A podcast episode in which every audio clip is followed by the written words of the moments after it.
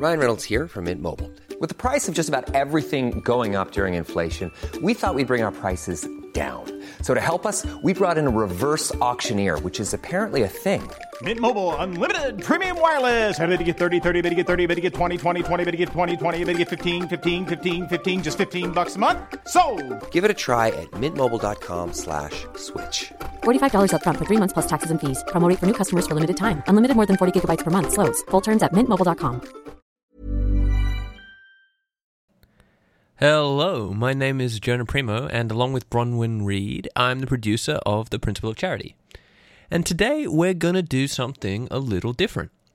If you've been listening to us for a while, you know Emile and Lloyd as your hosts and as your interviewers, but we're going to flip that on its head and see how they do as the guests. Our goal today is to reflect on how they approached the show, how the podcast has evolved, and what they've learned from this season. And I might throw in a few curveballs as well, just so you can get to know them a little better. This episode's going to wrap up season two, but the conversation is going to continue on our Twitter, Insta, and Facebook communities. So if you have guests or topics that you're interested in, jump on social media and let us know. So with that, let's bring on the guests.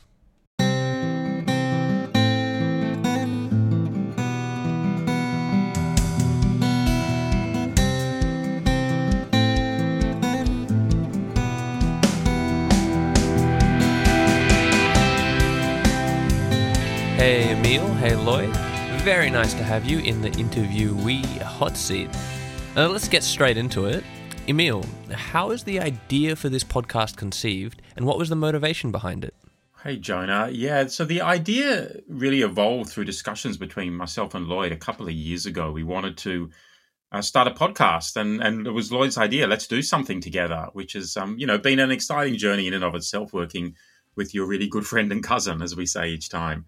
And we had a couple of ideas we threw around, and then this one emerged because we actually both fans of Jonathan Haidt, who's uh, a psychologist, as we've often re- referenced on the show, who who does look at how we change our minds, and um, he's written a whole range of books. But I think that idea of how can we understand other points of view, be interested in the best version of other points of view, to learn about topics through other points of view, to model generosity and curiosity, and just to help ourselves and hopefully help the audience to um, leap outside of our own biases because we all know we've got them. We're all in our own little bubbles. And so, how do we leap outside? And well, one great way is just to hear views, viewpoints that that we don't share. And so that was the launch pad for for me, at least. Now, after two seasons, has that motivation changed? Both Lloyd and I, he'll talk for himself, are really passionate about the core of being more generous and more curious in conversations. And that remains absolutely key. You know, we all know the world's getting more polarized and the information silos, and this being a way to to you know add a little drop of um, salve into into some of the troubles of society. I'm also really motivated by the topics. You know, I tend to be the one to drive the the choice of the topics with Lloyd feeding in, but they're things that emerge naturally from books that I'm reading and and really questions that I struggle with myself. So, Lloyd, your role in the show is one where you challenge the guests to a personal reflection, whereas Emile is taking more of a lead in unpacking the topic itself. Why did you decide to divide the show along those lines? Well, John, I think we, we didn't initially initially it was Emile and I chatting through the social issues. Uh, we then discovered that four people on the show is very noisy. I kept on sort of cramping Emile's space. I felt Emile was cramping my space. And I think on hard reflection, we realized, and we had some very substantive reflection, uh, some hard conversations between Emile and I, where we had to be pretty honest about was the show working or not. And then to Emile's point, my history is a lot more political than Emile's. But over the years, I think I've become less political. Um, I think Emile's more political in one sense than I am now. And I'm much more focused on the individual. I'm much more coming from a point that if we can't sort ourselves out individually, I'm not sure there is a major political contribution we can make sometimes. And so I'm still political, but from a different perspective. And and in that sense, I'm I'm quite focused on the principle of charity from an internal point of view, but using the social issues that are discussed as a mechanism to get there. So, Emile, at the risk of tooting our own horn, we've probably received more downloads than any of us expected when we started the show. We've even had a dalliance at the top of the philosophy charts, at least in Australia. I remember you both worrying that this show wouldn't be heard outside the ears of polite friends and family. So, what do you think it is that is so powerful about the format? Why have audiences been drawn to it? I think we started off with the humility that no one's really going to be interested in our opinions, and I continue to believe that, and so does Lloyd. And there's so many podcasts where you know people just interview interesting guests, so that doesn't make it different.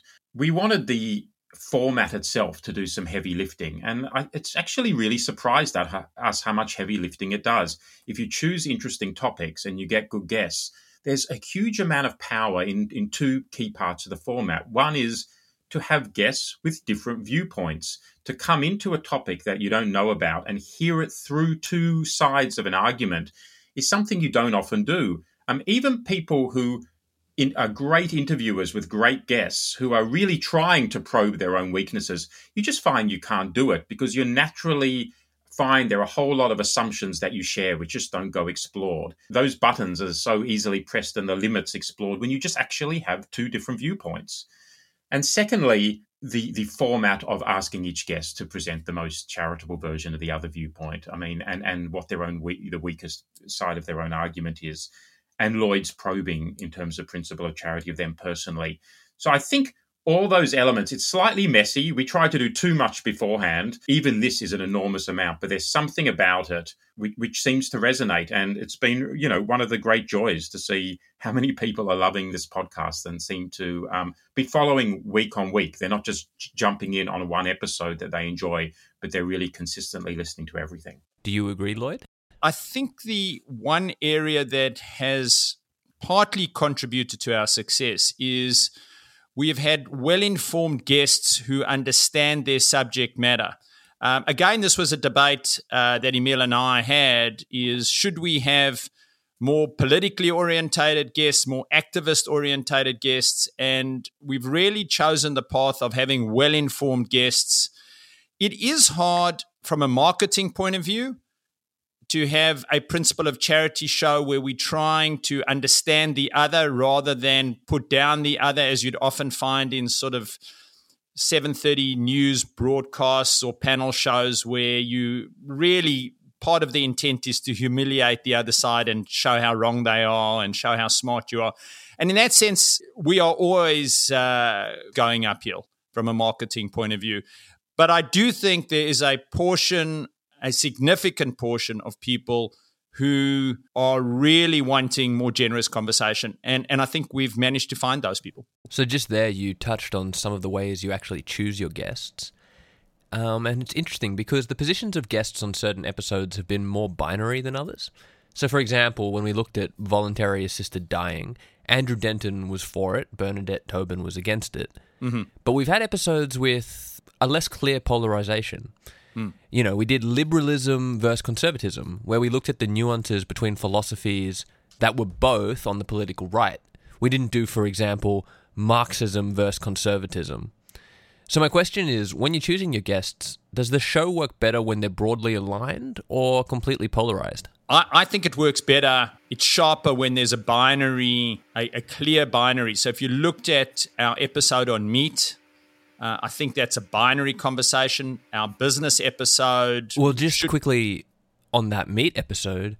I mean, it's interesting that it ended up being so binary because it's not like we had a vegan versus an industrial pig farmer.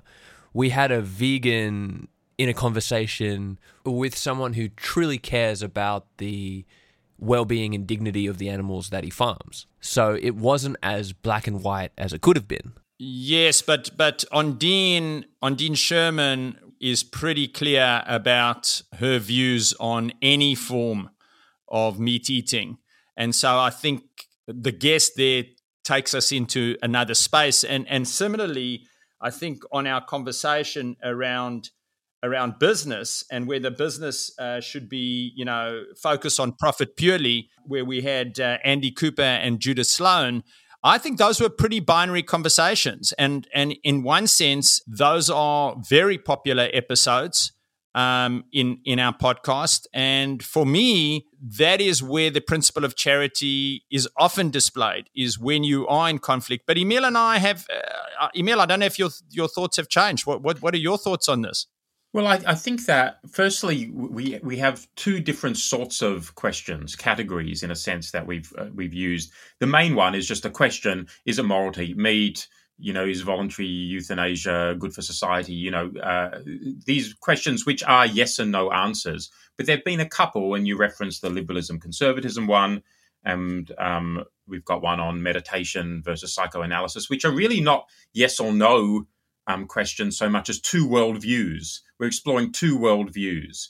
And, you know, they're, they're quite different approaches that to the binary question. I think the binary questions are obviously the mainstay of, of um, what we do in the podcast, but there are still some of those two worldview questions that I think are really interesting when you put up against each other. It's amazing what you can reveal about meditation and the spiritual path if you put it up against psychoanalysis. Suddenly it's in relief. But I think then there's the question of who do we get? What sort of guests? Should the guests be advocates? Should they be academics? Should they be just sort of regular people with strong views? And Lloyd and I had a lot of conversations about this. I think Lloyd, to you know, if, if we're honest with ourselves, you know, you you've you started off more with like let's just get passionate individuals with different points of view. I wanted very cool-headed academics, and we've ended up realizing that we sort of need both. We need people who are experts, genuine experts, but they need to have a strong position on it. They can't just be too charitable. So it's finding that great Venn diagram crossover where people have really different viewpoints, but they can't be so far apart that a conversation's not productive. And I think they also need to be, and this is just for me talking personally here, I need to actually think personally that both viewpoints are really interesting and to be unsure myself. So if I've got uh, you know, if I'm choosing two viewpoints on liberalism and conservatism, but the conservative is so extreme in a view that I just don't have any purchase on it, I'm just not going to be interested in having that conversation personally. So, you know, those are the constraints we're working under. So you said that the conversation needs to be productive, but I wonder if, in a way, if the guests don't display charity, does that still have the same subtext of we as a whole need more principle of charity? So essentially, is there lack of charity still furthering our cause? You know, Emile started the show off talking a little personally about his own bias. We all have biases. In one sense, the principle of charity, you could say, gets best displayed when the conditions are the least in your favor. It's it's a bit like values, right? Certain values. I mean, it, it, it's like looking after a prisoner of war uh, who previously in a skirmish try to kill you, and now you have your your army doctors looking after them because that's a value. That's what you do. It's not in it's not in your interest. And the principle of charity sometimes goes against our emotional and intellectual in- interest, which is we don't want to listen, we don't want to understand. And therefore, when you have guests who are more conflictual, I think, I think, and maybe this is a conversation we will continue, Emile, I think it puts more pressure on the guest to really stretch themselves to understand, as it does with yeah. all of us personally. Yeah. And and that's what a value is. Often it's it's what you do in private that really reflects who you are, but also when you're under stress, what what emerges and and and that's not to blame you for behaving badly under stress. It's just to show you what really emerges. And, and that's when we have a guest like Andrew Denton, who spends his days advocating, and even Daniel Browning, who was so passionate personally as an Indigenous Australian about the problems of cultural appropriation. I have massive respect for the guests who actually yes. come on and you go i actually sometimes wonder why why are they coming on because in some ways it's against their interests but they have a bigger interest in civil conversation and i have a huge respect for that and finding that balance where it is spiky enough that the guests are being challenged here, that they're not just waltzing in going, you know, I sort of got no skin in the game. I'm happy to argue the other side, doesn't mean anything. But maybe not being so extreme that a productive conversation can't happen. But there's no doubt that Lloyd has has more tolerance for conflict than I do. I find it difficult emotionally when people are really in a conflict situation. Lloyd is um, enlivened by it and and can handle it. So he he his challenge to me is as the podcast develops, I'll I'll have more and more confidence to be able to you know moderate a conversation where people have more conflict and we'll see how it goes yeah you know i mean drama is entertaining so it's hard to balance right there's a trade-off it could even be a, a, cost worth bearing for a more exciting episode. So true. But maybe that pulls us away from what we're trying to do. Lloyd, you had something to add? Yeah, I, I think one of the issues that guests who are activists or advocates who come onto our show have to deal with is that it's a bit like a politician. They are part of a very tight grouping uh, that's why they are activists and advocates. Every single day they're mobilizing. They have to get their people behind them. They have to dislike the other group. Uh, there's a tribal loyalty. And so when you get an advocate on the show and you ask them to really consider the strongest points of the opponent's views, they do take some risk. I mean, they take some risk in their own tribe. There are going to be people there who said, I cannot believe that you agreed with X. And that's always a little risky. Okay, so taking it in a slightly different direction, just to spice things up a bit. For those of you don't know, Emile recently produced a movie that you may have heard of. It's called The Power of the Dog, and it's had some minor critical acclaim in the form of 12 Oscar nominations. Now, as a result, you saw live and in the flesh a certain confrontation play out at the 94th Academy Awards. So my question is, Emile, how much charity should we be showing Will Smith? Well, the slap was a really uncomfortable moment at the Oscars. And I stood up when Will Smith won the uh, Academy Award and everyone stood up and gave him a standing ovation and I stood up and I felt incredibly uncomfortable and I think it was it was a interesting moment because you just felt the power of a sort of herd mentality and I don't know if the majority of people in the audience even wanted to stand up. Maybe it was a minority wanted to stand up and the rest just felt compelled. And, you know, it's an example of how minorities can can lead. And that's, you know, what we're finding at the moment on social media, that it's the extremes seem to be creating the norms and, and the and the and the middle gets led. I I think you know, like the principle of charity, I'm interested in what was going on in his mind, what, what was motivating him before I take my lens to it. And I think you know that that's the point. You got to go what what was happening for him, and then we're in a position to judge. And principle of charity, and we just got to keep saying it, is not about not judging, not having values, not having really strong opinions, not being called to arms if necessary in various ways, and not advocating. It's all of those things, but it's at the very first point to seek to come outside your your mental framework that that sort of holds you often in a in the sort of spell of your own views and to really try to understand where, where, another person's coming from and and I had that many times during these episodes where I was surprised and shocked at the viewpoint of one of the guests and you go oh okay wow I in my head when I've been toying these issues around I'd never thought about it in that way and now I understand it with another sort of edge to the diamond. And I feel like maybe I haven't changed my opinion, maybe I have, but fundamentally, I sort of hold a broader concept of, of what the issue is all about. And that's, I think, of massive value in and of itself. You talked there a little bit about what's going on in people's heads. Uh, I mean, Lloyd, you run a management consultancy where you're constantly challenging your clients to think abstractly or rather introspectively. And it seems like you're applying a similar lens to the guests on the show. So your questions at times can be very personal. And I wanted to know how do you come up with your questions and what are you trying to uncover? Know, I think consultancy, like any industry, uh, has its own niches, its own areas. I'm in the world of what I would call advisory. And in the world of advisory, what the client values is getting an insight that they haven't had. And that is a challenge. Uh, that, that's about an issue that they may not see. It might be the way they're approaching an issue. And so I suppose every single day, like Emile has to look at the market and his audience and the stories, I have to think, Am I providing my clients with value through insights that they haven't generated themselves? And if I'm not, then they shouldn't pay me. I suppose that is part of my culture. That's where I come from. But I'm also interested to the point where I know that I don't have the answers even for myself. I don't know myself. Every day I'm discovering new parts of myself ugly parts, great parts, exciting parts, terrible parts.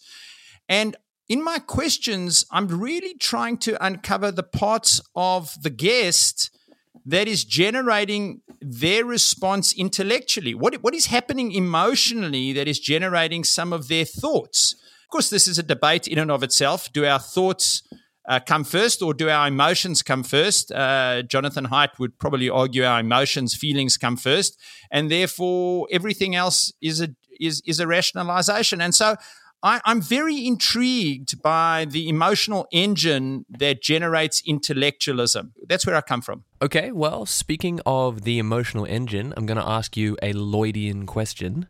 What's something in your recent past in which you wish you had shown more charity?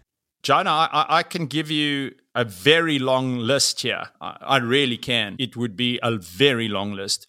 There are many things that I think about if you look at some of the topics we've dealt with where when I was much younger in a particular milieu where human rights and killings were really the order of the day, environmentalism, climate change, nah. You know, I, I would have been very disparaging of. I would have said that's a luxury. Would have been disparaging. I remember being very disparaging of vegans and vegetarians um, in a sort of more machismo way in in in my 20s. So I could I could give you a long list. It just tells me as I frequently say, one of the best ways to engage with the principle of charity is really to know that you are mo- most likely going to be wrong at some point. Most people are wrong about most things. And so, do you always have the principle of charity ringing around in your head whenever you hear something, whenever you argue with someone?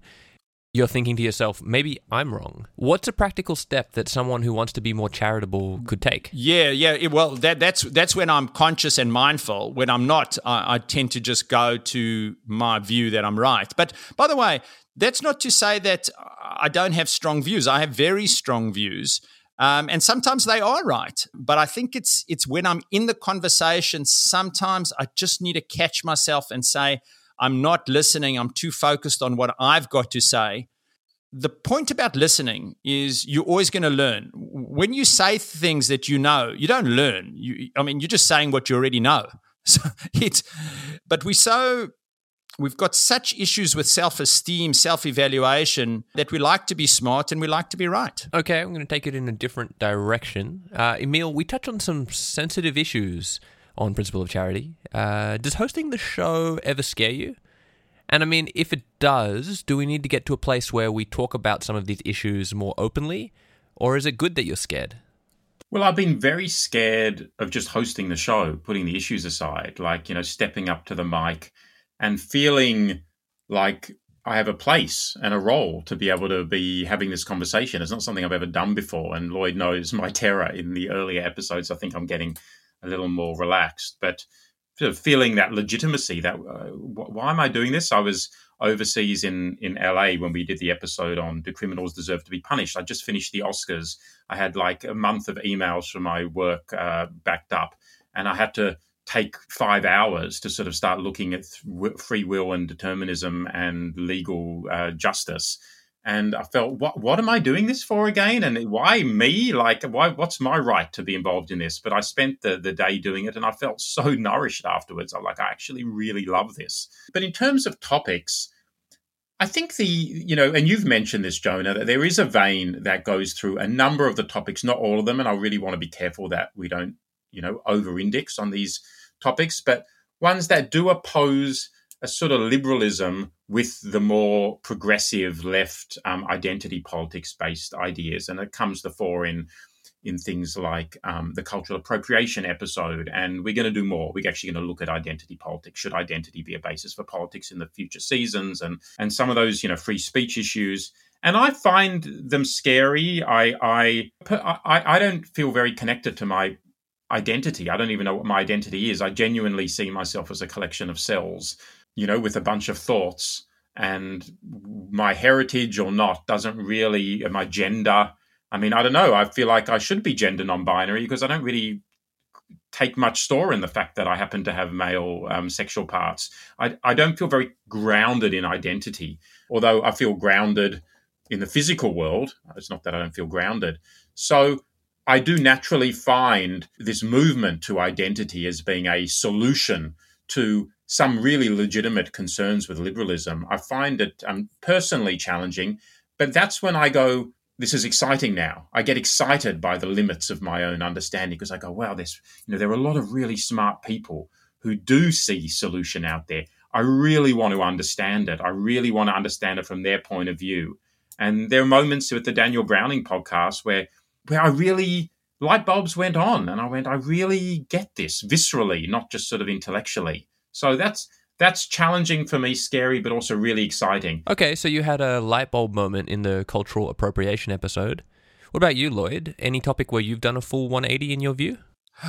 There've been no, I, I don't know about on a whole area, but there have been 180s on different areas. Certainly, the the episode on cultural appropriation, the Daniel Browning, James Young, I had a different perspective the episode with Bernadette Tobin and um, Andrew Denton on voluntary assisted dying. I, I, I just went into that episode, for example, having a very strong view that voluntary assisted dying um, made complete sense, and I could never understand why religious people were opposed to it. After that episode, I, I had a I had a completely different perspective. I, I would still support voluntary assisted dying, but I, my 180 is probably a 180 on respect for the other side, not necessarily a 180 on changing my view. Emile? Yeah, a lot of my 180s happen in the preparation time. Certainly, my interest in conservatism, I read a couple of really great political philosophy books on conservatism, and I didn't know much about it as a philosophy.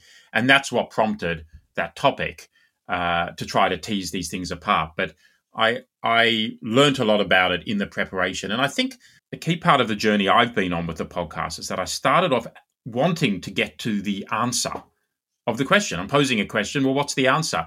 And I started off overly engaging with everything that the guests would say to try to push for resolution. And I've since realized that the answer is not necessarily the answer in the answer, in coming to an answer. The answer to the issues facing the world is first and foremost to understand um, the issues themselves and to understand them deeply and respectfully. And that really is 80% of the salve. I think what emerges from that will emerge, but if you can get to that point, you've basically done done the job.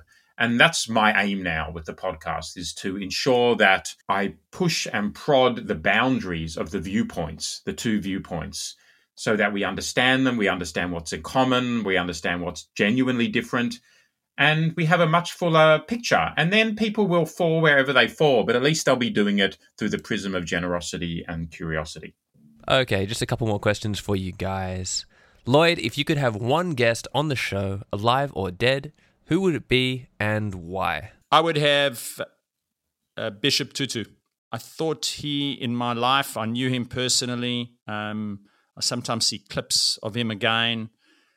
I don't think I have known anyone who demonstrates the principle of charity in a personal, ideological, spiritual way than this man did. Uh, his ability to laugh at himself, his ability not to take himself seriously, his ability to take issues seriously, his ability to understand the most evil, abysmal human beings um, and still try a process of reconciliation. I, I just think I'm not one to idealize a lot of people. I am one who holds a lot of people in awe. But for me, he was just a unique human being. Emile, what's a book that you've read recently that everyone should be reading? Doesn't have to be Principle of Charity, doesn't have to be nonfiction, just a book. Well, the last book I read was Adam Gopnik's book on liberalism, and it was a brilliant book. It's called A Thousand Small Sanities. And I've been battling, like a lot of people, to understand the grounding of liberalism. He grounds it in the human emotion for compassion and wanting to live together uh, rather than lofty ideals. And he looks at the people who are actually involved in, in building the liberal story. But he does a really principle of charity thing. He then goes on and has two really big chapters presenting all the arguments on the right against liberalism. And then he goes and has a chapter presenting all the arguments on the left, on the progressive left against liberalism. And he goes through them and looks at them and, and, you know, to the best of his ability, dispels them. But he presents them in such a compelling way that I'm, I was like fully right wing anti liberal, and then I was fully progressive left wing anti liberal. And then, you know, so it was really uh, like I was going through a washing machine and I found I'd lost my bearing at times. But he's incredibly knowledgeable and incredibly human and just very generous with the arguments. And I felt like I came out, you know, again, sort of more enriched by it rather than just, uh, you know, purely intellectually stimulated. Just on that, we were talking earlier, Jonah, about part of the foundation of this podcast. Jonathan Haidt does that brilliantly as well.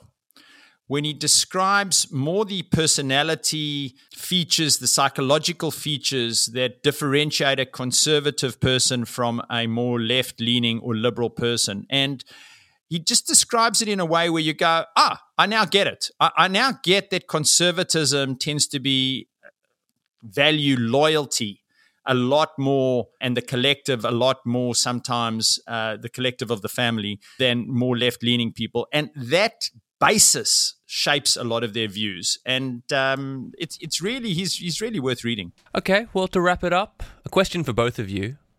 Where does the principle of charity go from here? I think it goes with our passions. I want to stay really engaged with the questions and for the questions to come out of the interests I have, and hopefully there will be things that really resonate with audiences to build up a great collection of, of guests. Getting great guests is at the core of the podcast. So for me, that's the aim. And to build up as much as we can a group of listeners who are as passionate as we are about learning about the world and learning about it through the viewpoint of two uh, different sides and doing it in a way that's generous and curious and believes that there is real value in this. So I think it's all of those things. Um, we're doing it more regularly. We started out quite haphazardly and it took us quite a while to get going. But now that we've got our engine together, we're hoping to record every three weeks or so and to put them out as seasons where they're two weeks apart, which means that there might be six to eight weeks between seasons. And, you know, this is the final episode of season two.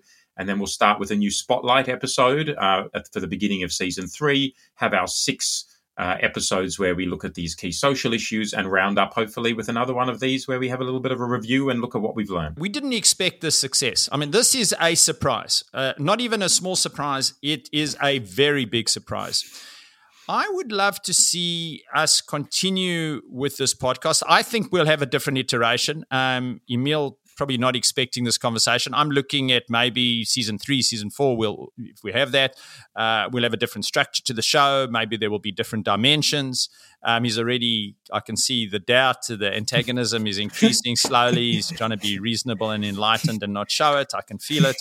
But um, th- what I would also like to see, and the problem is the amount of work. As, as, Emile says, we now have a we we have a big team. We have an engine. Uh, it costs a lot of money, but I would love to see this taken into the first point of callers. I'd love to see this taken into schools. Uh, I'd love to see this now part and parcel of businesses and how they think about the principle of charity in what they would call silos in their different business units and how they work together. The opportunities to demonstrate the principle of charity in our society is overwhelming, and I believe our society will flourish just that small percentage more with it.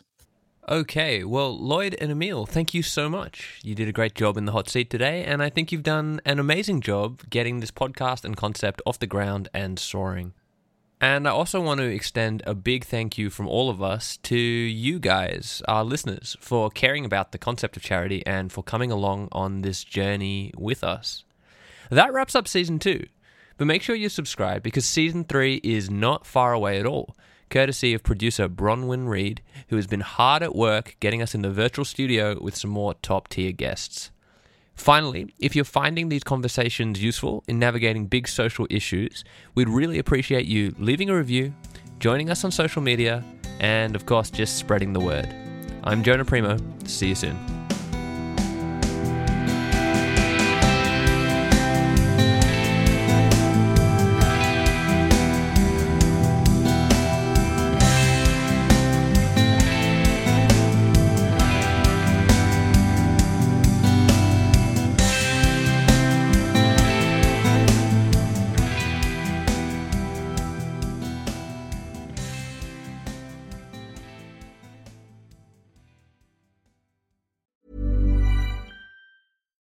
When you make decisions for your company, you look for the no brainers. And if you have a lot of mailing to do, stamps.com is the ultimate no brainer. It streamlines your processes to make your business more efficient, which makes you less busy. Mail checks, invoices, legal documents, and everything you need to keep your business running with stamps.com. Seamlessly connect with every major marketplace and shopping cart. Schedule package pickups and see your cheapest and fastest shipping options from different carriers with rates up to 89% off USPS and UPS rates. And with the stamps.com mobile app, you can take care of mailing and shipping wherever you are. Make the same no-brainer decision as over 1 million other businesses with stamps.com. Sign up with code program for a 4-week trial plus free postage and a free digital scale. No long-term commitments or contracts. That's stamps.com. Code program.